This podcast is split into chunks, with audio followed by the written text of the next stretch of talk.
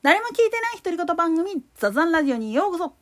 今月は常識アップデートというテーマでお届けしております。まあ今年もプペペプペでしたね。なんでやねん。いやいや札幌記念の時にいわゆる北海道限定の JRA のファンファーレっていうのがあるんだけどあのファンファーレは生演奏向きじゃないんだわ。でなんでかっていう話をしてしまうと作曲者を見ろの一言で終わるんですよ。だってあれ曲作ったの佐木四郎さんですから。そこで悟ってください。もうなんで難しいか分かります。あの「エヴァンゲリオン」の次回予告とかのアタック音とかを聞いたらすぐ分かりますよ。あれ聞いてからあの楽曲聴いたらうんそうだよねこれ普通に演奏するの野外でとかっていう風になってくると本当に使ってる金管演奏者が泣き見るパターンだよなっていう楽曲なんですよね。なんでプペるのかっつったらもう最初からいきなり高音域でいかないといけないからなんですよね。プペプペペーってでペーの部分がむちゃくちゃ高音域なんですよね。で実際の演奏なんかを聞いてるといくら楽器に慣れている自衛隊の音楽隊の人らであったとしてもあの高音域は出ないんですわ。正確に言うと出てはいるんだけれどもどうしてもかするプペルっていうやつです。なんでやねんそれだけ実は難しいんですよね楽譜上で見ると。でリズム感も独特のリズム感で言ってるもんだから実際にあの一般競争とか特別奏のファンファーレも聞き比べたら分かると思うんだけれどもなんか複雑なコードで動いてるんですよね。だからこれはちょっと待ってひょっとしてシンセによる打ち込みで作ってねえかっていうツッコミになるんですよ。だから実際のスコアを見た時にスコアっていうのは楽譜ねあれを見た時に本当に音楽やってる人であればわこれはちょっと待てよっていう風になります。ただしこれエレクトーンとかキーボードやってる連中やったらああそういうことかっていう話になってくるんです。なんでやねん今時のエレクトーンでだいたい最大4つの音を一斉のせで鳴らすっていうことができますからね。まあ昔からでもそうだったんだけれども実のとこ言っちゃうとキーボードなんかでもまあここら辺に関してはイモジャ1号の方が詳しいんだけどねあいつ昔ちょっとエレクトーン演奏やった経験があるんであいつに聞かせるとまあまあわかるんですよ。あこれこうだっつって演奏できるんですよね。でだからそれの感覚で言ってしまうとぶっちゃけあれを金管楽器あるいは木管楽器とかで演奏しようと思ったら相当スピードを上げないといけないのとでかつ楽器の特性をちゃんと分かった上で演奏しようとすればするほど絶対失敗するやつなんですよね。この他にもまあ昔の関西で使われていた馬場入場の楽曲も詐欺さん作曲されてるやつが使われてたんですよね。炎のウィーナーだとか、えー、ドラマティック・ワンダーとか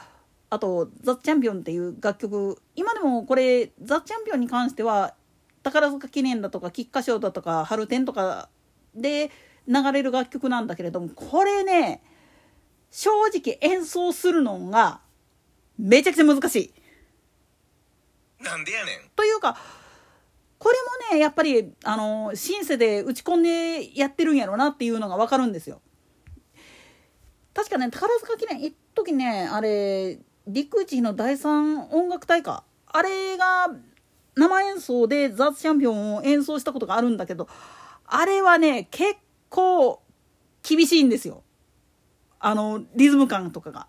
これがね、あの杉山浩一の作っている楽曲であるならばああこれはオーケストラとか吹奏楽分かってらっしゃる人が作った楽曲だなっていうのが分かるんですよね。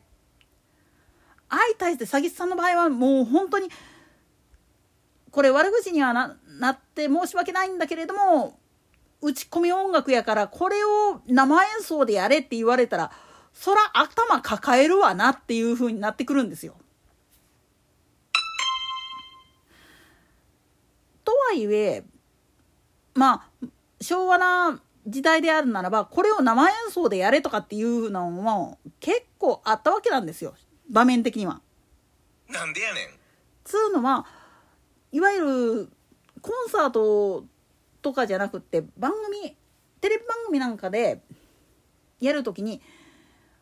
音源を持ち込みでテープでやるっていうのは正直言ったら生バンドに対して失礼だっていう考え方が結構多かったわけなんですよね。だから昔の歌謡曲とかっていうのはもう根本的に打ち込みではなくって生演奏を想定した上での楽曲だったんですよね。相対してニューミュージックいわゆる今時の j p o p なんかでもそうなんだけどもシティ・ポップの類っていうのは基本的に打ち込みなんですよ。だから正直言ってしまうと本来の楽曲に比べると歌い手のスピードに合わせるっていう点では一緒なんだけど演奏者自身のテクニックっていうのを考えた時に生バンドを想定してやってるこれっていう傾向がちょいちょい見られるんですよね。まあオイラ自身も結構音楽好きだからよくわかるんだけれども